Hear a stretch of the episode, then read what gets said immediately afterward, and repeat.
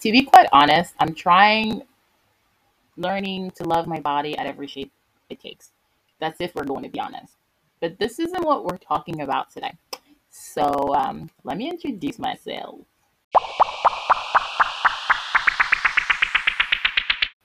Hi, I'm Ludwine. I'm your friendly neighborhood widow. This episode is entitled New Standards Who This? Before I get to it, please turn up your volume for the reading of the warning label. Warning! Subscribing to this podcast can expose you to subjects and conversations about love, loss, physical and emotional abuse, mental health, and resilience. Your Friendly Neighborhood Widow podcast is a podcast is a platform that makes room for the conversations that have been deemed taboo. This podcast is the accumulation of raw and unfiltered thoughts from a domestic violence surviving widow and a guest or two. Side effects may be unexpected anger, inspiration, self-esteem boost, or laughter so strong you may pee your pants. An open mind or a change of undergarments are suggested but not required. And if you deem it necessary, please consult a therapist before listening. Thanks for joining. Okay, raise your hand if you're a boy's girl. I had no business claiming myself as a boy's girl when I was a teenager, but I know that now, so we'll bless the Lord. One of my most handsome friends calls me Big Booty Judith. My guy best friend once complimented my outfit by saying, Whoa, I need to remember we're friends because your ass in these pants and everyone else and their mothers just love to comment on the fluctuation in the size of my butt. On the days that I don't feel like being strong, I use the shape and size of my butt as a reason to feel good or bad about myself. Okay, let me run this back. Being a curvy girl or slim thick, it's my favorite thing to be called. it isn't necessarily a blessing. Some people think, ugh, Ludi, your body's perfect. You don't get to complain about it. In my other podcast, Who Let the Widow Out, a podcast in which I share the wild, the funny, and the girl get at your feelings about dating while widowed, I mentioned the superficial aspects of post traumatic life being these ideas that people make on how easy things should be for you to manage, completely ignoring that there's more that meets the eye, like to everything.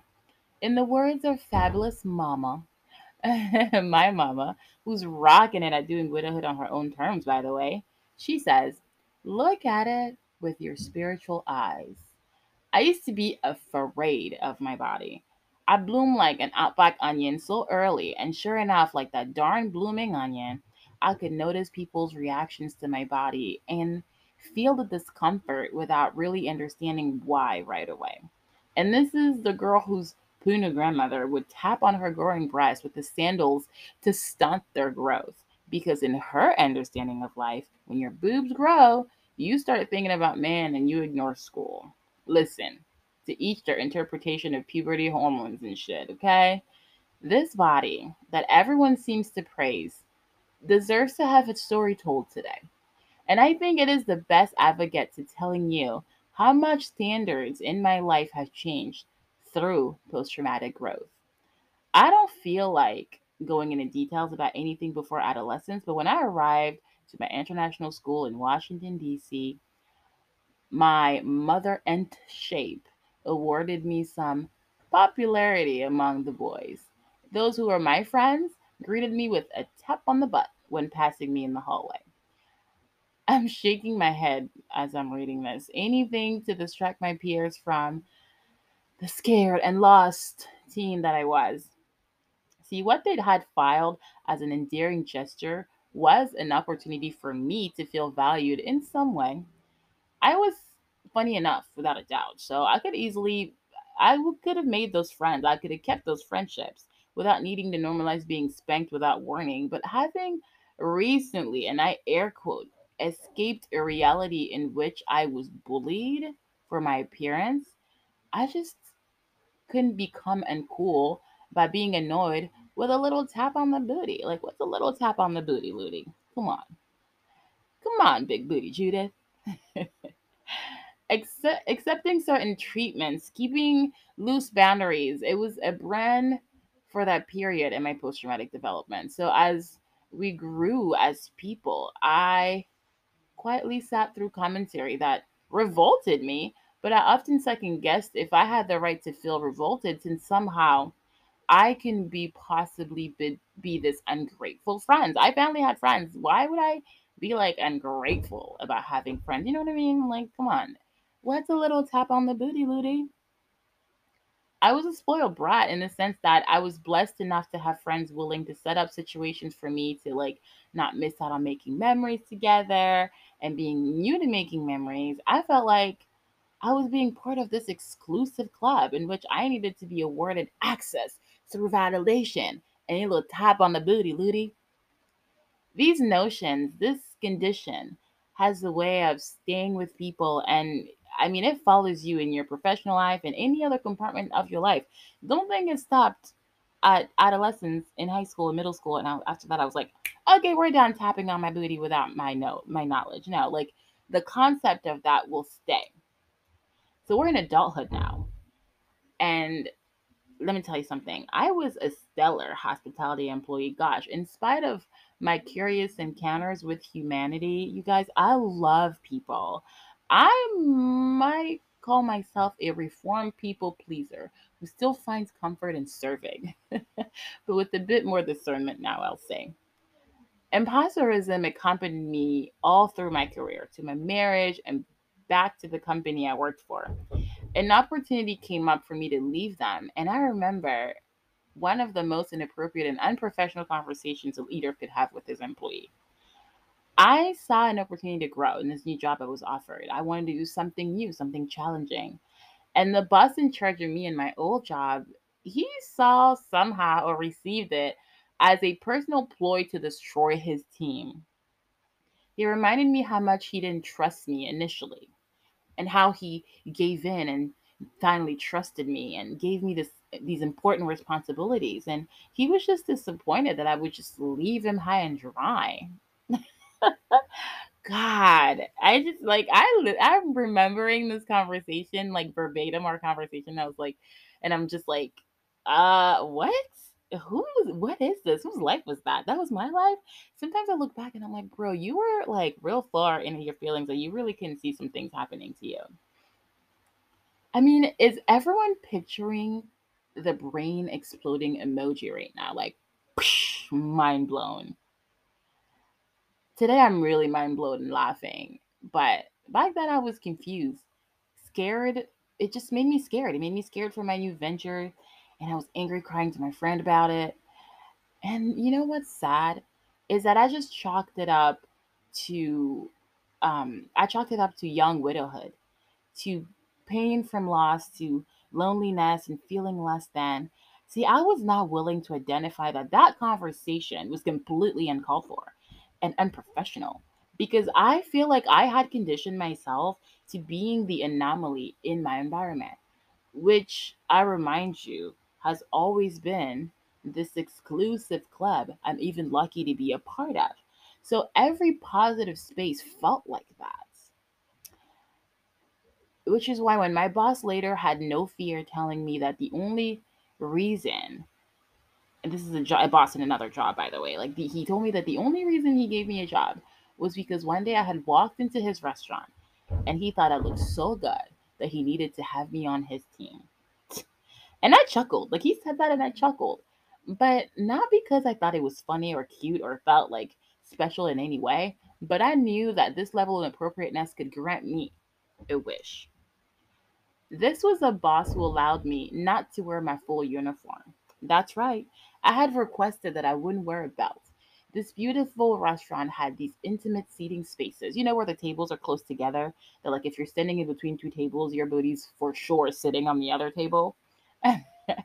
so it was really helpful for me if he said yes to me not wearing a belt. Why? Well, because it would accentuate my waistline, highlight the shape and the size of my butt, and influence guest experience and approach to me and my service. You're probably like, no, stop. That's not true. No, it's true. You can giggle if you want to, actually. Because in my experience, I have been inappropriately touched by restaurant patrons. And I've been wrongfully accused of flirting with people's husbands. Because you see, this wasp, this wasp-like figure, it is automatic, automatically associated with acceptance to be sexualized. People think that because I look this way, it's okay to approach me and to sexualize me initially without my consent. Ugh, Ludi, your body is perfect. You don't get to complain about it. Okay, let's talk about it after the break. Yep, it's the last season. It's the last season of my podcast. But it's not the last season of my post traumatic growth. It keeps going. So if you want to keep up with me, it's okay. Get to Insta. It is at ludwine.johnson. L U D W I N E dot Johnson with an H. So we'll catch up then. We'll catch up then for most more post traumatic life on my own terms. We'll catch up then to see everything else that I'm up to outside of podcasting. If you really miss my voice and you really miss the podcast, that's okay. I have decided to do a podcast about dating. I know it's called Who Let the Widow Out, and it is here on the platform that you're listening from. Who Let the Widow Out? Yes, it's about frolicking through dating red flags. Dating is cute and sweet, but when your brain is rewired post trauma, so many things are happening. So catch up then. Let's let's talk. Let's listen about my crazy dating stories until I finally figured out how it was meant to work out for me. I've loved I have loved doing this podcast. It has taught me so much about myself. It has changed so much. My expectations from it have changed so much over the last two years that I've, oh, now three years that I've been doing this. Thank you. Thank you for understanding the power of telling your story. And I think I'm forever going to be thankful for this having been my very first podcast. Gosh, I love this. It's been amazing. So, if it helps you, if it helps someone else, go find the episode that does, send it, share it. This podcast may be over in the sense that I'm no longer going to be making new episodes, but I think the message here and me lending my story has value. And if you find that value, go ahead and share it. I think it's beautiful. Listen, it's hard sometimes to say, I'm thankful to have found the lessons in my experience. I did not know when I fell in love and when I went into my marriage that I was going to come out of it broken to rebuild to be stronger. I wouldn't have chosen that. I would have chosen a happily ever after that includes a white picket fence and just me longingly looking into these blue eyes and laughing at these cynical jokes for the rest of my life. That's not the way the cookie crumbled. And while it took me a long time to accept that, I have finally accepted it. Um, this last season will show you that maybe everyone hasn't yet, and I think that's okay but we're to get there. And no matter what you do, normalize survivor joy and do post traumatic life on your own terms. You are your own experience and you nurture the post traumatic life you feel you deserve. We'll talk later, okay? Hey, friend. So it's likely I never actually shared my level of discomfort with you because I didn't feel that you were a safe space. I don't mean for you to find out this way, but It's just how it works sometimes. So I've probably accepted being a part of this exclusive club that is my environment and my big booty self. And I just stayed up at night listing pros and cons to taking our power back. And somehow the con list seemed longer. However, as I started making post traumatic work my priority and set out to have uncomfortable conversations in order to save lives, I could not ignore one of the biggest sources of discomfort in my story my body. It was once a condemned action icon of distraction. It was once a secret playground for the wrong kind of adults. It also worked as a double-edged sword in the, adoles- in the adolescence era. It was the stress relief ball to a hurting lover. It was the uncomfortable sidekick to my personality and my professionalism. It was the vessel in which I existed, yet didn't seem to truly have belonged to me ever. So my friend Melissa shared this hilarious meme on one of those hypothetical conversations, you know, where me says, I don't hold grudges. Also, me relates a story of pain that everyone has already forgotten about and moved on from that remains somehow unresolved in my heart, in spite of the many times you've practiced your fireproof, so you say, introspection steps to healing. So I have this vivid image of me snooping through a friend's phone. Uh, judge your mama. Listen to the story.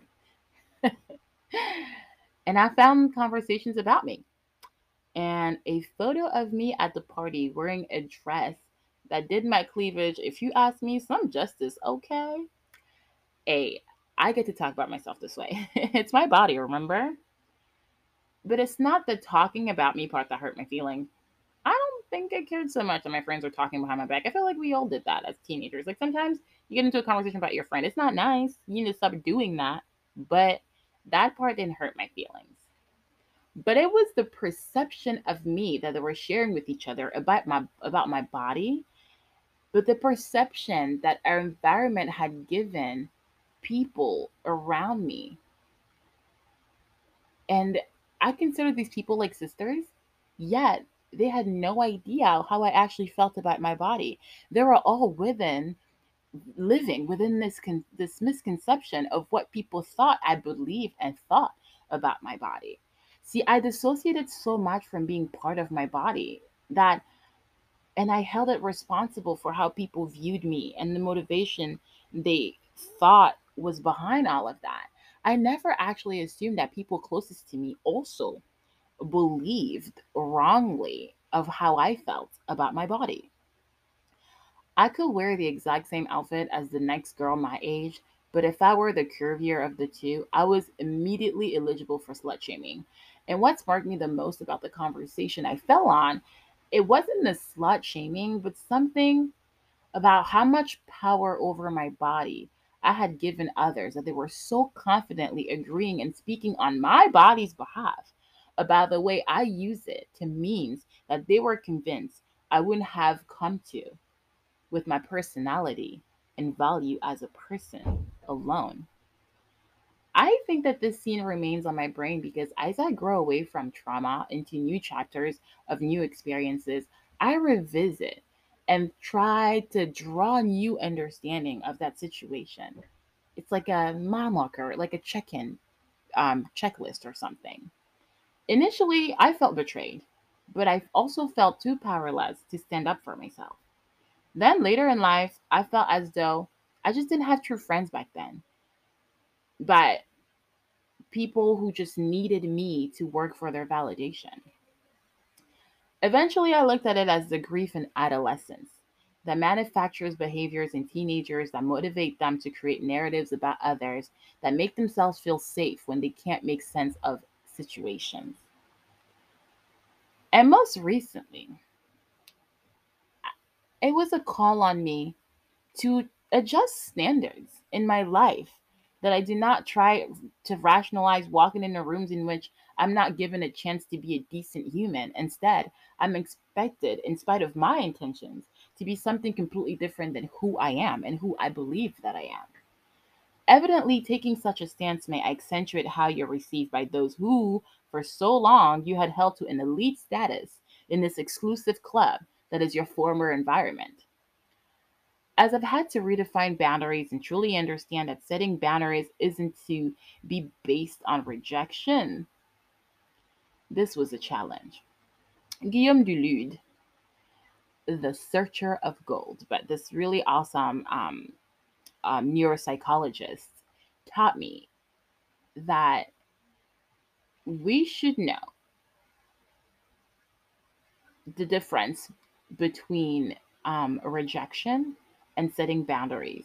He may not know this, but he should know. So if you know him, tell Guillaume that he saved my life and he has relieved me from a high level of guilt.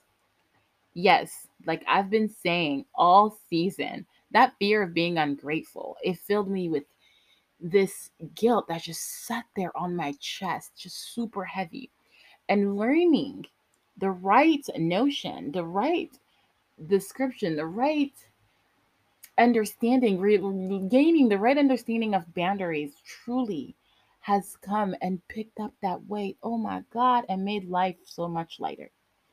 I didn't really have a true north in setting boundaries. I thought, you offend me, you are now locked outside my boundaries, and I'll never speak to you again. Be gone, child. But eventually, understanding that boundaries are about self preservation and not punishment really helped me. I don't have to force myself into being the new exclusive club in town and make people wish they had value in my eyes and feel terribly for realizing none of my friends love me for being strong. It doesn't have to be that way. Uh-uh, that's self deprecation shit. Mm-mm-mm-mm. But quick pause. When I say none of my friends, that's just a ridiculous exaggeration used in our woo is me seasons, okay? But we all know our we have friends. It could be one, it could be two. We have friends, and they're they're real friends who will rally and who will learn us as we grow. Boundaries are about planting positive seeds within ourselves and setting new sets of standard operating procedure for how to keep these seeds nourished the right amount of light, the right amount of warmth, and most definitely the right amount and the appropriate amount of physical contact. You're so complicated. What kind of guy do you actually like? That's from a friend of mine. He was confused as to why I didn't feel flattered or satisfied by male attention one day. So he said he said this to me. And I just didn't have a long response, so I said, I just have to feel it. But here's what I actually meant. Because the different spaces my mind and self worth have been over the years, my body has belonged to everyone but myself. And it took me a while to take ownership and claim full custody of my mind, of my body, as God worked on my soul. And as I've learned that the three are connected, I stopped being impressed or choosing to put value in those who meet me at the superficial spaces of my post traumatic development. So, when the wrong vibes, the wrong intentions, the wrong energy, the wrong attitudes, the wrong words enter my post traumatic development and threaten my post traumatic joy, my entire being can now speak for itself. And I kindly say, New standard. Who is this? We'll talk later, okay?